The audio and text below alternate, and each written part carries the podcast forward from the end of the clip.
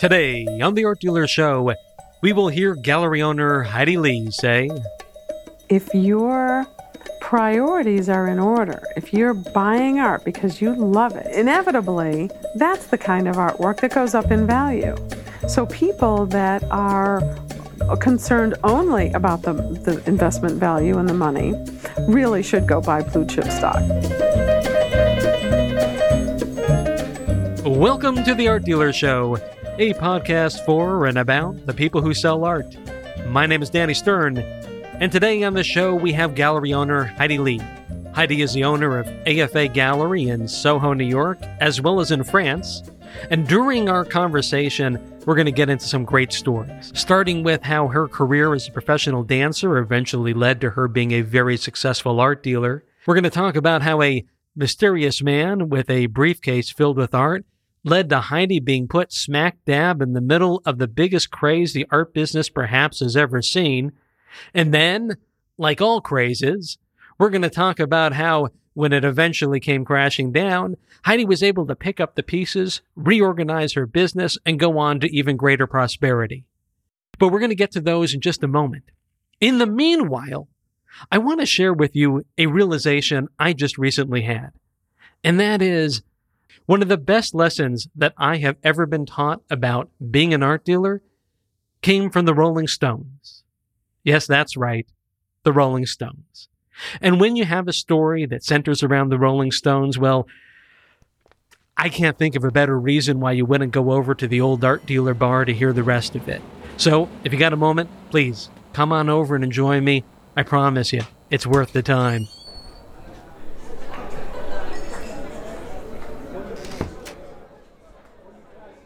Are you comfortable? We have ourselves a drink. We settled in. Are you ready to hear about how the Rolling Stones taught me something important about what it is to be an art dealer? Good. That's a good story. I'm going to start here. Like many of you, like a lot of us listening to this podcast, I started off on the gallery floor. I worked on the gallery floor for many years.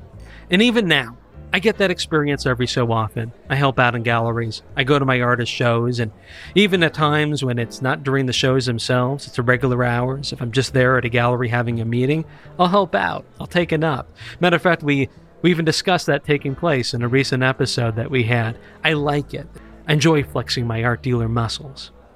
But I have to admit, it's easy when you do it that way, when you just come crashing in. But when you're an art dealer who works the floor day after day, week after week, year after year, it gets tough. It's difficult. You've gotten up for thousands and thousands of ups that have come through the door.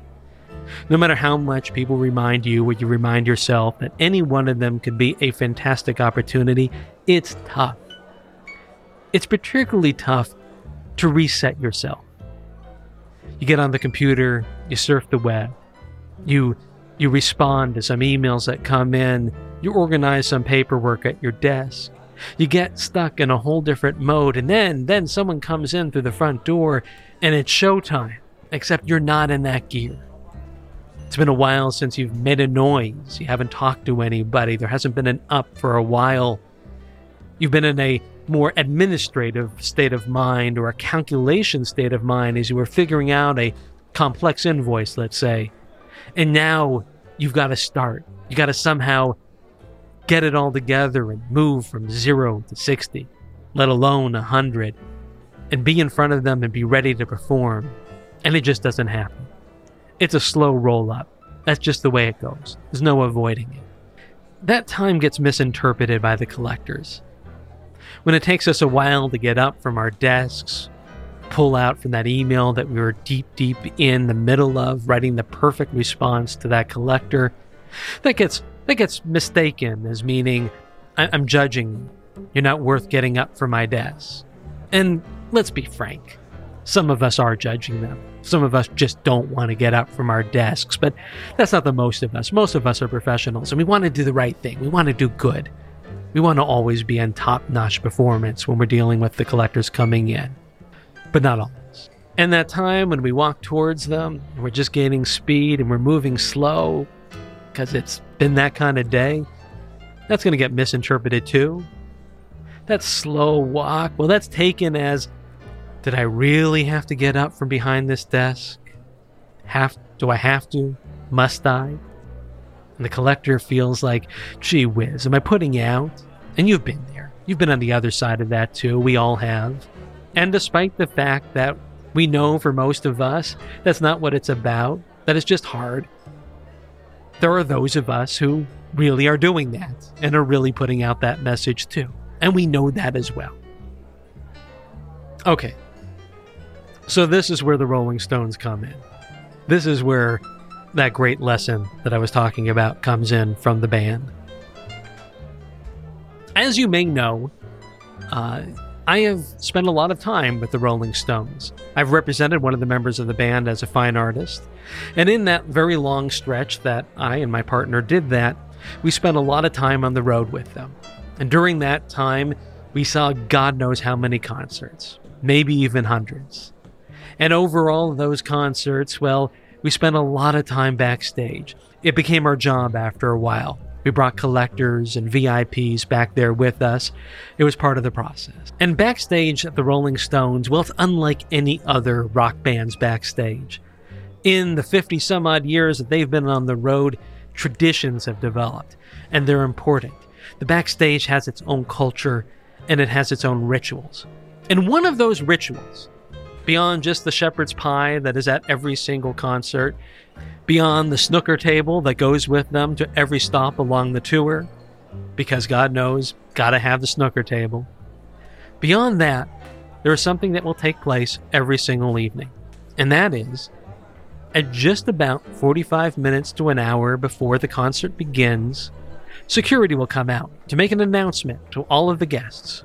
And they'll say, Ladies and gentlemen, and thank you very much for uh, joining us backstage here with the Rolling Stones, but we're going to have to ask you to leave. And they make sure that every single person leaves the backstage. The reason for that is once they are all gone, the boys, they're going to play. Not for the audience, they're going to play with just themselves. They're going to set up some simple amps, simple drum kit for Charlie, and they're going to play not their own songs typically, they're going to play some standards. They're going to play some of the music that inspired them to be the band that they eventually became. They're going to play some R&B, they're going to play some blues by itself. What they're going to do is they're going to get what musicians will often call into the pocket. They're going to get into the groove. They're going to get in sync with each other.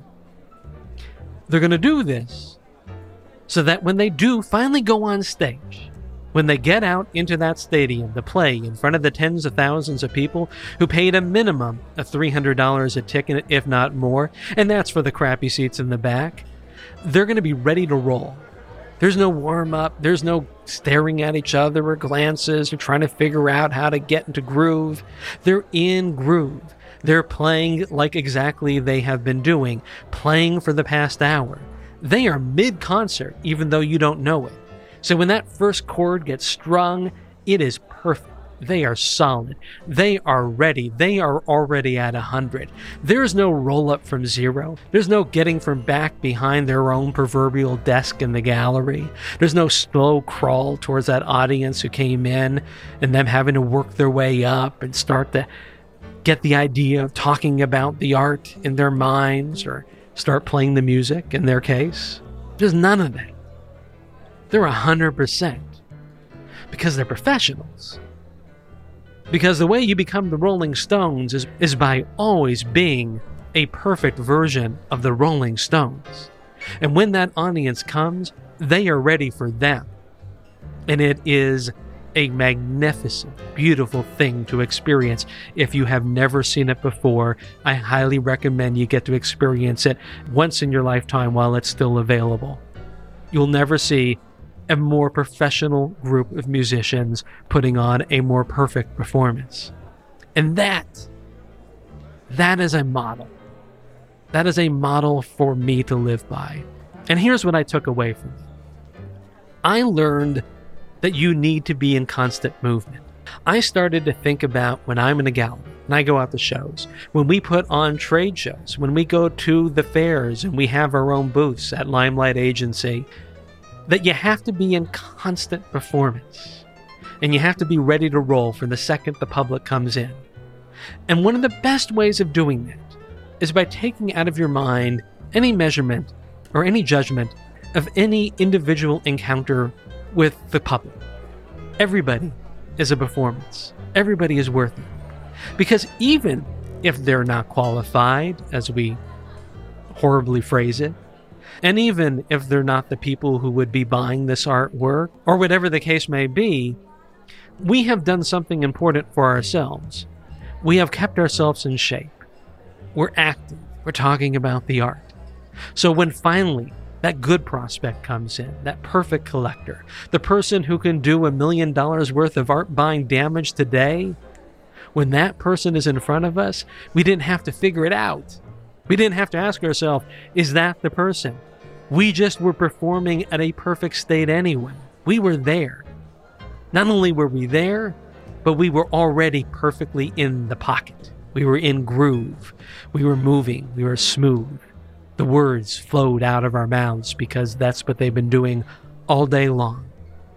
It's easier to keep on moving than it is to get up and down. Ask anybody who's ever been a server in a restaurant. Getting to be out on the road for 10 some odd years at the Rolling Stones, those were some great experiences. But if there's a lesson to be had in that entire experience, one that has done more benefit to myself as an art dealer, there's probably none greater than that one lesson there.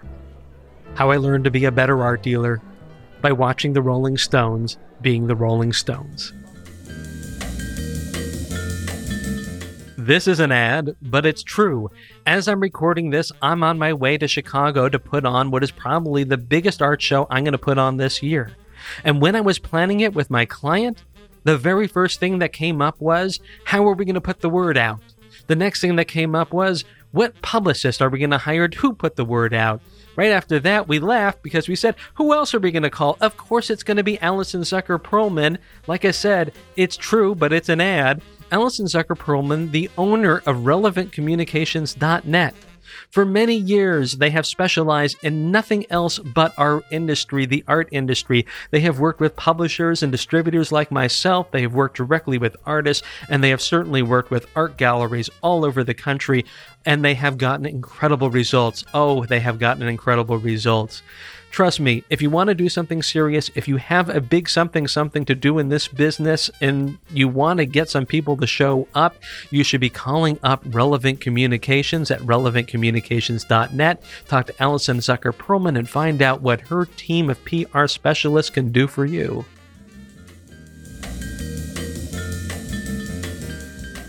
This is also an ad, and it's also true.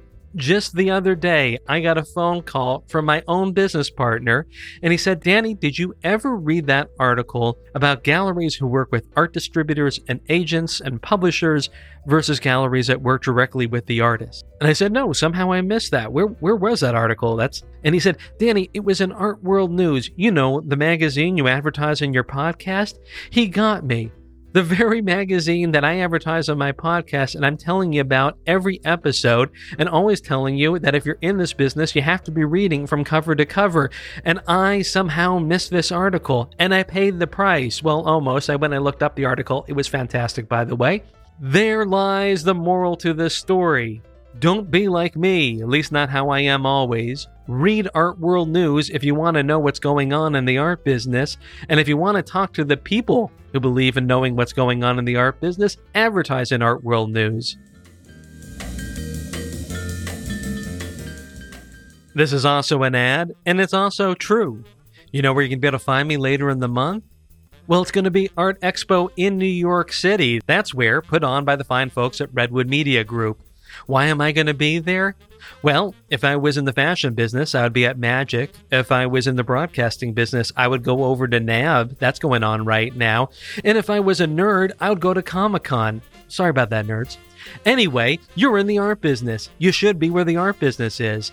It's not just a place where you go when you get expensive cocktails and expensive snacks. There's also a lot of artists there, a lot of beautiful things being shown.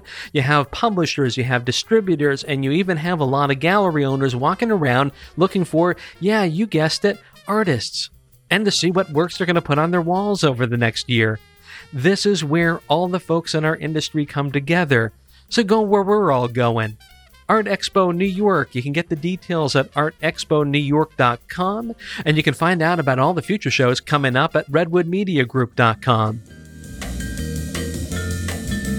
The first time I met our guest for this episode, Heidi Leigh, was when we were putting on an art event in New York City with a couple Playboy bunnies and more of their Playboy bunny friends, a psychotic husband, a ton of art, a huge crowd, and a line wrapped around the block to get in, a lot of press, and I think there might have even been a little bit of police action. And I think that set the tempo and the mood for our friendship ever since. Now, Heidi Heidi Leigh, if you do not know her, as I said at the top of the show, she's the owner of AFA Gallery in Manhattan. She also has a location in France, and we're going to get into that later on. And she's been in the business since the 1980s.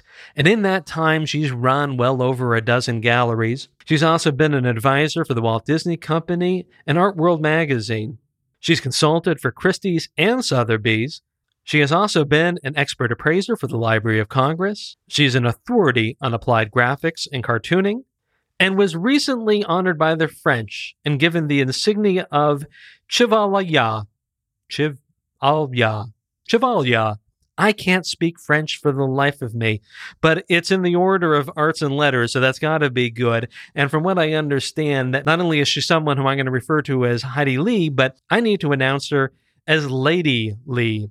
So, please enjoy my conversation with Lady Leigh.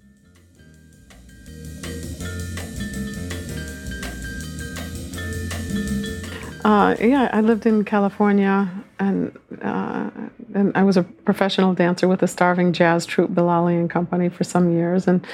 I, I, I, was living in San Francisco and I was teaching yoga and beginning ballet at, at the City College of San Francisco, and I hurt my leg um, my landing leg, and um, and I got tendonitis quite badly in it. So um, I moved to New Jersey. Well, that's a big jump, though. How do you make the decision that I'm teaching dancing, I'm living in San Francisco, now the next place I need to be is New Jersey? I was I was having um, a relationship with a man who was a lawyer from New Jersey and working in San Francisco, and he was laid off, and uh, I wanted to just change and get away from dancing because it was too sad for me. You know, it was. Um, uh, I decided that it would be a brilliant idea to go get a job in, in a health club because then I could do rehabilitation on my leg for you know for free with this great Nautilus equipment. So within six months, I was a manager of the biggest health club organization in the world. And so I l- discovered that I found sales a very creative outlet. And so you're selling memberships? I was selling memberships, but managing the gallery as well. And you just said gallery. I mean, ga- uh, managing the health club. so I was managing the health club as well. It was an intense career because I was probably working about 70 hours a week. And if I wasn't working, I was on an island because it was a, kind of set up so that the t- top salespeople were rewarded with an island holiday once a month. Yeah, after um, five years of that, I was pretty burnt out and tired. You know, I just left. Uh, I was bouncing off of the walls and you know, with my fine art degree, and I landed in a Circle Gallery that Carolyn Solomon owned at the South Street Seaport. Now, was, is that just because you saw an ad for no, a no. job, or you I just knew think a I should be in a gallery? there. I, I thought I should be in a gallery, and I maybe I'd set up an interview or something, and Uh-huh. so I, I went down there. But it was literally in two different physical spaces right next to each other, and there was the fine art with the Vasarely and the Erte on the left. And then on the right, there was a s- smaller space with all of this animation art, which was you know considered to be you know the the dregs of you know uh, of you know the, the gallery not real fine art that's where they put me and i discovered that uh, I, I found joy in it and i knew that i liked the conceptual work i knew that i liked Eyvind Earle and Mary Blair and um, Bill Tytla, you know, the, the real masters, the, you know, who did the conceptual work. And so I was selling animation art, and Wall Street was in its heyday. And one day, this wild man from LA walked in with a briefcase full of animation cells. And we bonded instantaneously. And he handed over the animation cells to me with a briefcase. And you had been there for how long at this point? About six months. Okay, so you're still you're, you're entirely new. You know, Yeah. still don't know anything about the Yeah. business at this point. Okay, So I took my little client list because I, you know, I had signed no non-compete agreement or anything like that, and my um, my briefcase full of Bugs Bunny and Daffy Duck cells, and I decided to go and um, I don't know, have a little animation gallery in my living room. so he pitches you. He's like, "I've got all these animation cells, and you know now how to sell them. Come on board with me." Is that all it is? Or Pretty much because the, the animation cells that he had were of such superior quality that it was irresistible to me because you know in the in the gallery we were selling artwork that was animation cells that were double the price and you know it, it, just imagery that was um, less interesting, less um, less superior for sure. And these were a list Bugs Bunny, Daffy Duck, the whole um, you know group of Warner Brothers characters from a particular cartoon, the Bugs Bunny Tweety Show from 1961. and where did he get them? Well, Oh, did I did I hit something? Okay. funny you should ask. Okay. He got them out of a dumpster in a warehouse uh, in outside of LA, where there was a Warner Brothers uh, animation studio. So they were throwing away their animation cells. He was in the dumpster taking the animation cells out, and then some years later, there was this huge FBI investigation, and I was interviewed, and it was this big fiasco. And but the thing is. Hold it. Is it just by chance? I mean, is he just walking down an alleyway and notices that all this animation is going into a dumpster and has an epiphany? Or is he got an idea and he's now staking out the dumpsters behind the studio waiting for them to dump something? That's a really good question. He had a chocolate shop in the same like area, so they they had a shared dumpster. So when he spied the animation cells in the dumpster, he proceeded to take them out and have them. But if it's a, it's abandoned, Uh-huh. then you know it's uh, it's fair game. So Yeah. in any case, at the end of the day, the FBI case was dropped. And and the reason why was because the security guard who worked there testified that he saw them cons- constantly putting the animation cells into the dumpster. Hold on. So while you're in the process of selling them with them, your new partner, is it that they picked up on all of a sudden these animation cells are showing up on the market and then they reported No, it? the, the FBI investigation happened some years later, probably four years later. but did Warner Brothers trigger the FBI? Yes, Ah, okay. yes. All right. So you know this opportunistic chocolate salesman and you have now and you have you have all of six months experience of working in an art gallery so it's not like you're a seasoned professional but you're just you're flying by the seat of your pants yes. so how are you marketing There was an industry rag called Intune, and there was also uh, a, an, uh, an organization called the Animation Art Guild. And so I was on the board of advisors for the Animation Art Guild, and um, and I would advertise in this little industry rag. And uh, you, so you're on the board of advisors at age what I, I was in my uh, late twenties. okay i can picture I it though i'm it sure was- you were I totally knew, at- carto- I knew cartoons, and Yeah. I knew, you know, and at this point, it but you knew been, cartoons because you had watched them as a kid or because you had studied Yeah, and I and I studied too. Okay. Sure. So now you've set up this little enterprise, you're doing it. How long is it like this? It's like this for about in my dining room Yeah. with my first daughter. Well, when she was two, um, then I moved. So it was like this for a year and a half. And were you inviting people that you met through the magazine to your dining room to come and take a look at cells? Uh, or- Very rarely. Okay. Very Well, well, how were you communicating with them?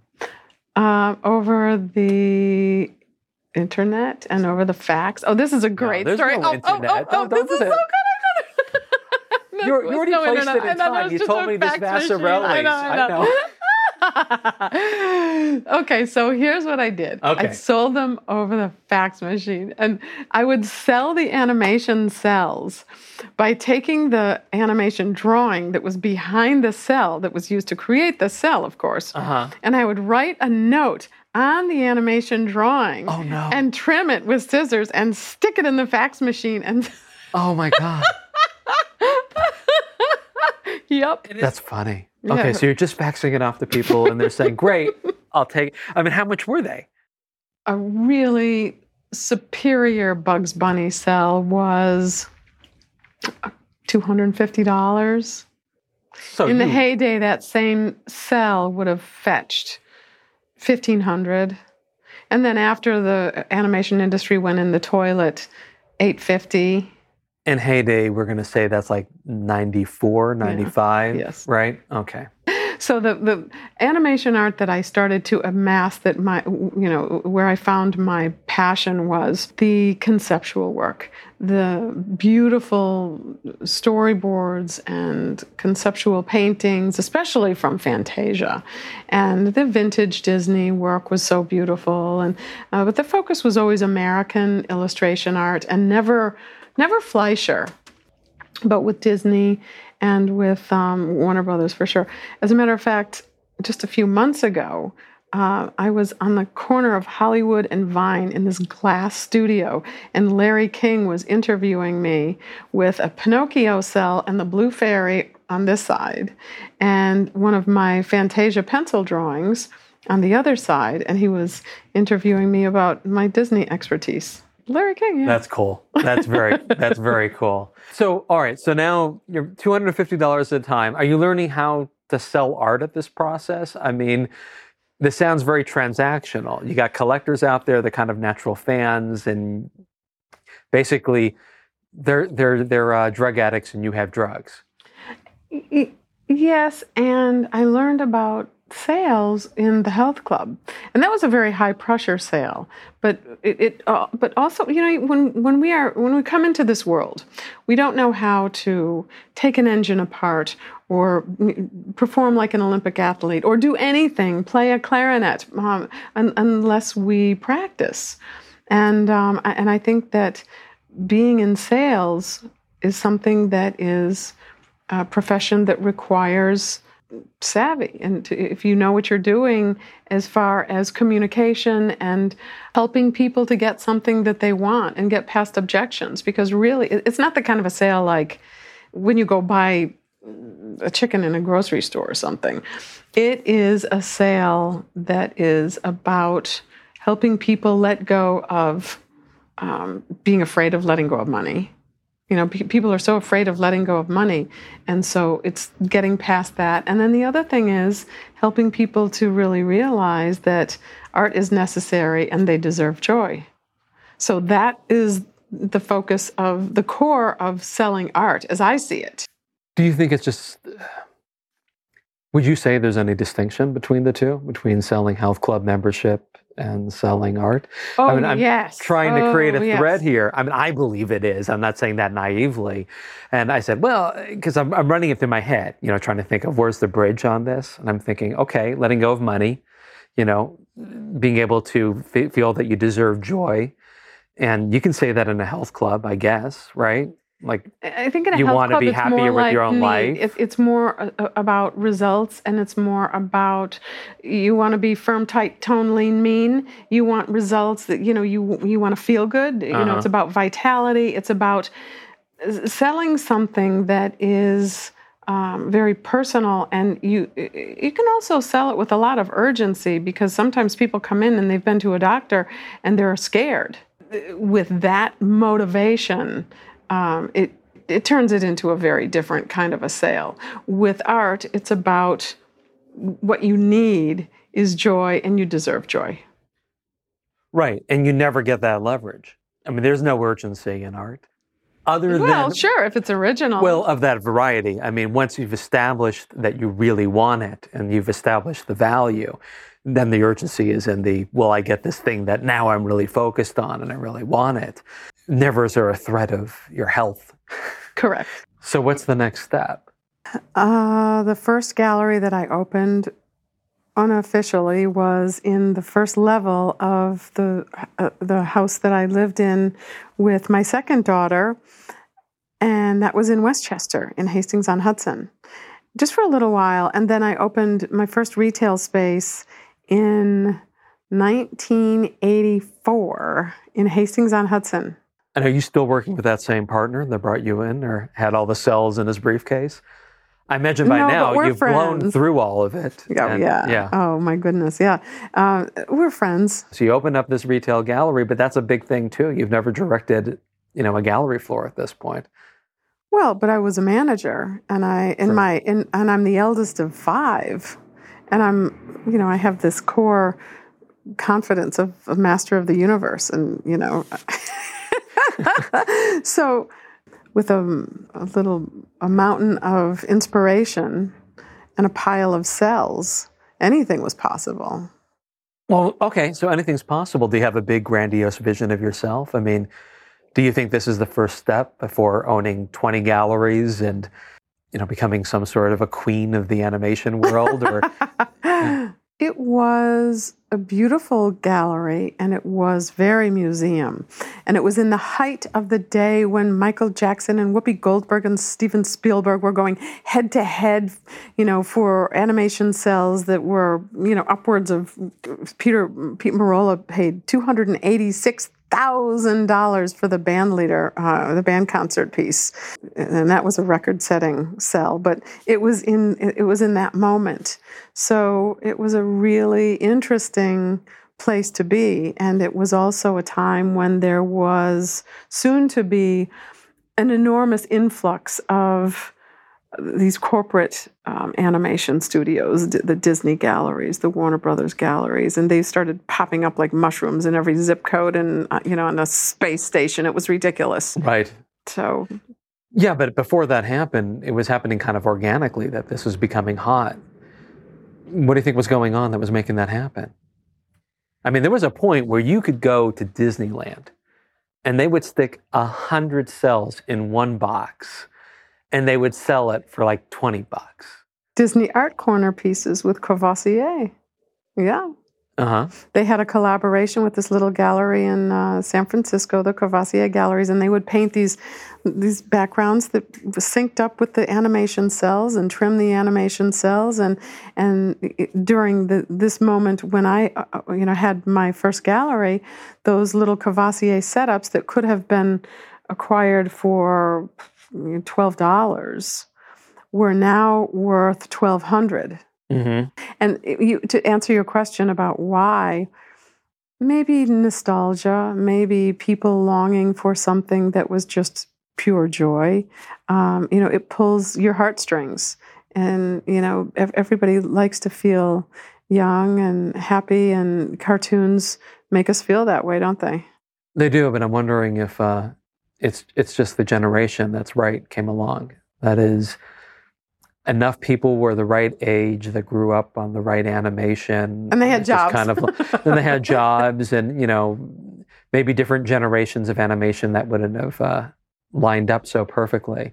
And the But- economy was great. Two friends of mine to this day, uh, I met in the mid 80s, and they, when I was at Circle Gallery. hmm and they both worked at Wall Street. You know, they were they would come in and throw money around because they just had so much money they didn't even know what to do with it. and it was fun.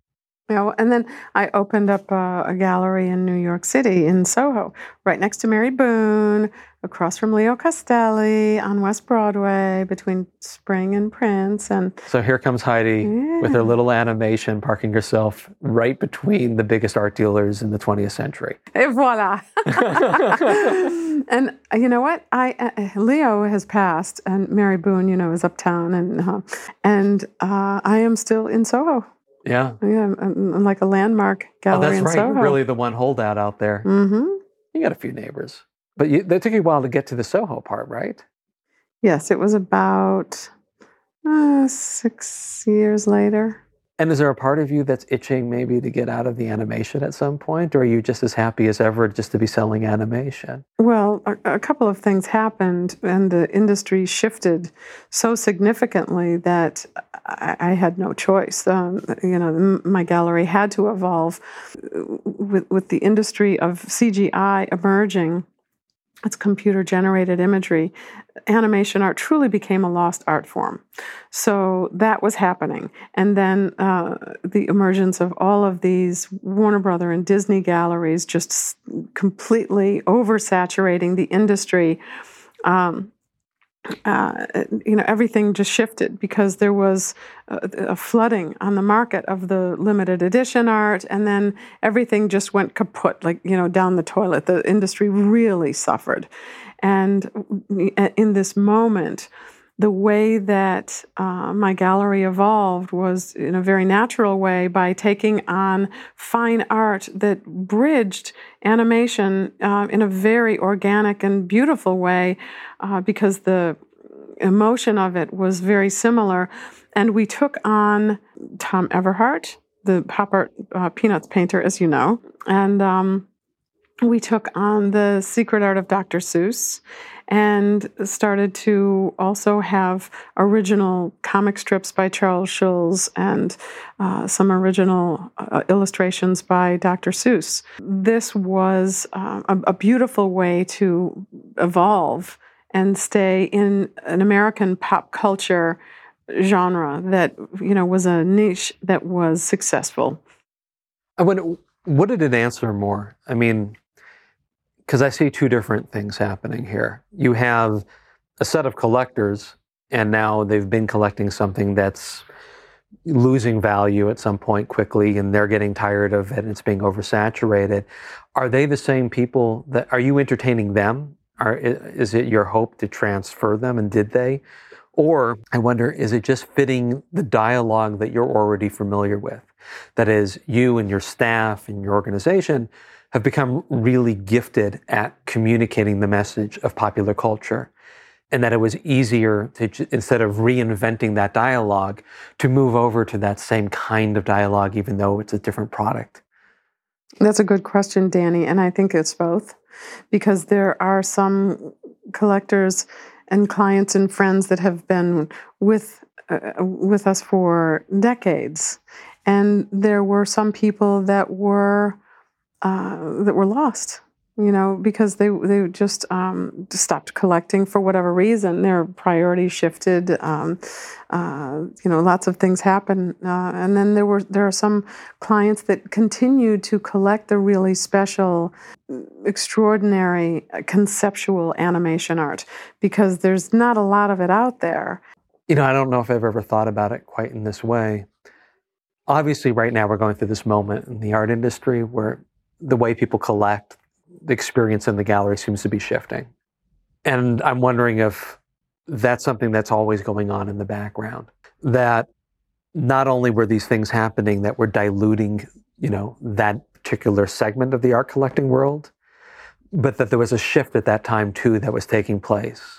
That the nature of collecting the nature of the collectors were going to change no matter what the product was that was doing well or not doing well was.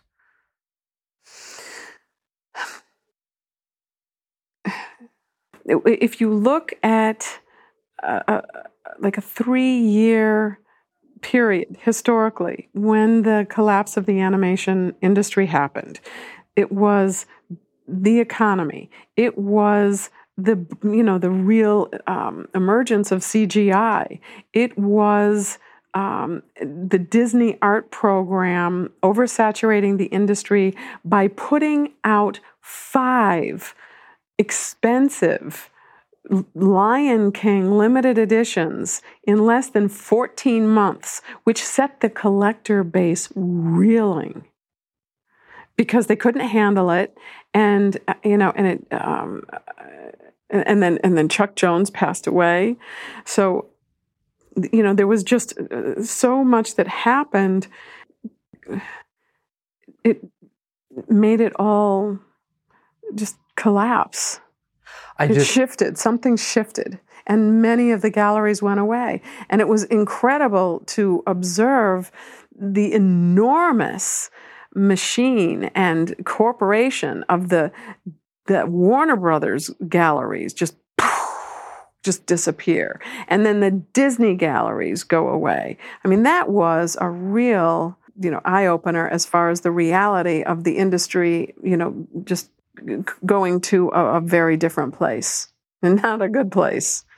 and I think we've seen that happen in lots of different parts of the art business too. hmm You know, I remember, for instance, and it's a smaller version of it, but like when Erté was a phenomenon of an art program, right? But remember, then later on, you know, the object, the art showed up, and you had Erté flutes and galleries, champagne flutes and jewelry, Oh, and the furniture and homeware in general, and it was just Erté everything all the time, and that seemed to kind of bring the end of that too, because eventually, you just had people where you know they had 50 different kinds of Erté things in their That's home too and, you, and you were done. It was over. But it makes you wonder, is it going to happen anyway? Like if you can imagine a time, if none of that happened, if Disney didn't open up the stores and Warner Brothers didn't open up the stores, and if the digital aspect didn't happen and all the crazy limited editions didn't flood the market, if everything was status quo, would the collectors still have just chugged along, you know, indefinitely? Or was it kind of having a time, regardless, they just accelerated it? I don't know. I mean, with the emergence of CGI, there were no more original animation cels. So, eh, you know, a lot of the collectors were focused on what was original, and, and they didn't want the limited editions that were just being oversaturating the market. And then people perceived it as something that was not so special. That was part of it too, I think. So, do you think there was anything different with those collectors, though, than the people you see now? I think that the an animation sale was somehow more fun, consistently more fun, because you know there's just a little something about it that was ridiculous. To pay fifteen hundred dollars for a Bugs Bunny, certainly it's Americana for sure. But do you think collectors kind of got off on that ridiculousness? Like, I Yeah, can't believe so I'm buying. fun. Uh-huh. Yes, but it- you know it is a lot of money, so there there had to be a way to validate the preciousness of it. So so this is why uh, the oversaturation of the market affected the market adversely. That's very interesting, but it's kind of too bad. I mean, you like to think that all art should be that way. You know, why should any art purchase be something other than fun? Well, because we're talking about money and we're talking about investment, and over the centuries, intelligent, wealthy people have put money into art. And it's been a good decision because, you know, if the economy tanks, money is safe in art. It's just that an art consultant is not uh, licensed you know to sell blue chip art like blue chip stocks it's illegal to sell artwork as an investment. So when a- an art consultant or galleryist talks to um, a a potential buyer a collector about the investment value of artwork we can say well over the past you know two decades we can see that this uh, you know that artwork by this artist whether it's a print or an original you know is is you know increasing in value 15% a year which is formidable and we can say that um, you know one of the reasons that people invest in artwork is because of the joy that it gives and every day if you look at it and you love it that's worth a million bucks isn't it but You know, it's funny. I just had a recent conversation like that and took someone to task and about exactly the way I'm going to do it right now. My here. that works when it works, but just like we just talked about with Erté, you know, people who have that can't sell it. At least not, you know, ten cents on the dollar. If they love it, that's great. They got what they wanted out of it. You know, I always find it funny that our product, what we sell, is supposed to do something that no other product is asked to do. And so Hmm. someone buys a couch and they can spend many thousands and thousands of dollars on it. No one says, is it an investment? It's just a well made couch and it looks great and it does the job that you're paying it to do, right? But somehow when we put it in a frame, people immediately want to know, is it going to be a safe place to place their money? Is it going to, you know, go up in value over time? And it very well might do that. It's an exciting part of what we do. But mm-hmm. I can name more losers than I can name winners. Yeah, but there's a lot of winners out there. And it's interesting to consider that if your priorities are in order, if you're buying art because you love it, and, and it's a you know an emotional thing you know as opposed to an, a mental intellectual thing where you're you're thinking about it you know about investment and money. And you so your priorities are the passion. Inevitably that's the kind of artwork that goes up in value. So people that are concerned only about the, the investment value and the money really should go buy blue chip stocks yeah, and that's the way I always see it too. You know, I've always avoided that conversation myself. When people kept on talking about, eh, you know, investment, investment, investment, investment, unless we're talking specifically about art that typically functions that way, you know, we already know it. And if you're talking about it so much, you're obviously not getting the greater pleasure out of what art offers anyway it's never going to make you excited because it's gaining in value. It's going to make you excited because you like looking at the piece of artwork. That's mm-hmm, the only really mm-hmm. great value to it. And also, I, I always hated it as an art dealer too, because the minute you talked about things in those terms, the sale started becoming transactional again. Vulgar. You know what I mean? Yeah, yeah. And you also had nothing left to talk about. You know, you, you had steered away from the stories, you had steered away from the romance. Everything that makes it exciting and wonderful and unique doesn't seem to be on the table at that step. And and you're putting yourself in an awkward position because, like you said, you're not a financial consultant. You're an art dealer. You're great at expressing what it is about this art that makes it special. But now you're being asked to ironically talk about something that's well outside of your own expertise. You, you know, mm-hmm. which really would be being a psychic. Yeah. Well, on, on one hand, though, I think that a galleryist does have the responsibility to have savvy, to uh, to be able to convey that, and to have available a collection of work that they sincerely believe in is you know has integrity and has value. Uh, you know the um, there's a lot of art out there, and to to curate a collection that's that, you know that, that you represent that's in on your walls is something that is a reflection on you on, and on your integrity. And i think that for me i have always been, been very proud to show the artists that that i represent. Would you never sh- sell any art that you didn't like yourself but you knew would sell very well? No. I, I would not bring on board an artist that I did not like. Um, there have been pieces by a particular artist that we represent and that I like very much that I have you know, not liked so much, and they've been on the wall. But you stick it out because you like the artist. Yes. Okay. And there have also been um, pieces that have been available by artists that we represent, and I absolutely refuse to put them on the wall because I think that they um, uh, that they are not strong enough and i mean and and i don't i don't expect to love everything but i do feel like having um, a good sensibility about what what is excellent work. Um, for example if there's a piece that is physically uh, problematic or damaged or if there's something that um, um has a, uh, a real potential default in it with the integrity of it you know and sometimes with animation art this was an issue too because of the um, of, of the way that the the cels were treated. Sometimes animators thought that they were preserving the um, the artwork by painting the back of the cel with nail, clear nail polish and so forth. And even though it was a great image, um, I would not have it because I knew that it, that nail polish was going to dehydrate the paint. It was going to be a disaster that would have to be fully restored for double the money. And so, no, I, I wouldn't buy it for $10. Yeah, well, that's clearly clearly a matter of integrity, not just taste. and if you're in this business long enough, you know also they're coming back. to- Oh, yeah, yeah. yeah. Yeah. Even if you warn them, they're coming back. My golden reputation is super precious.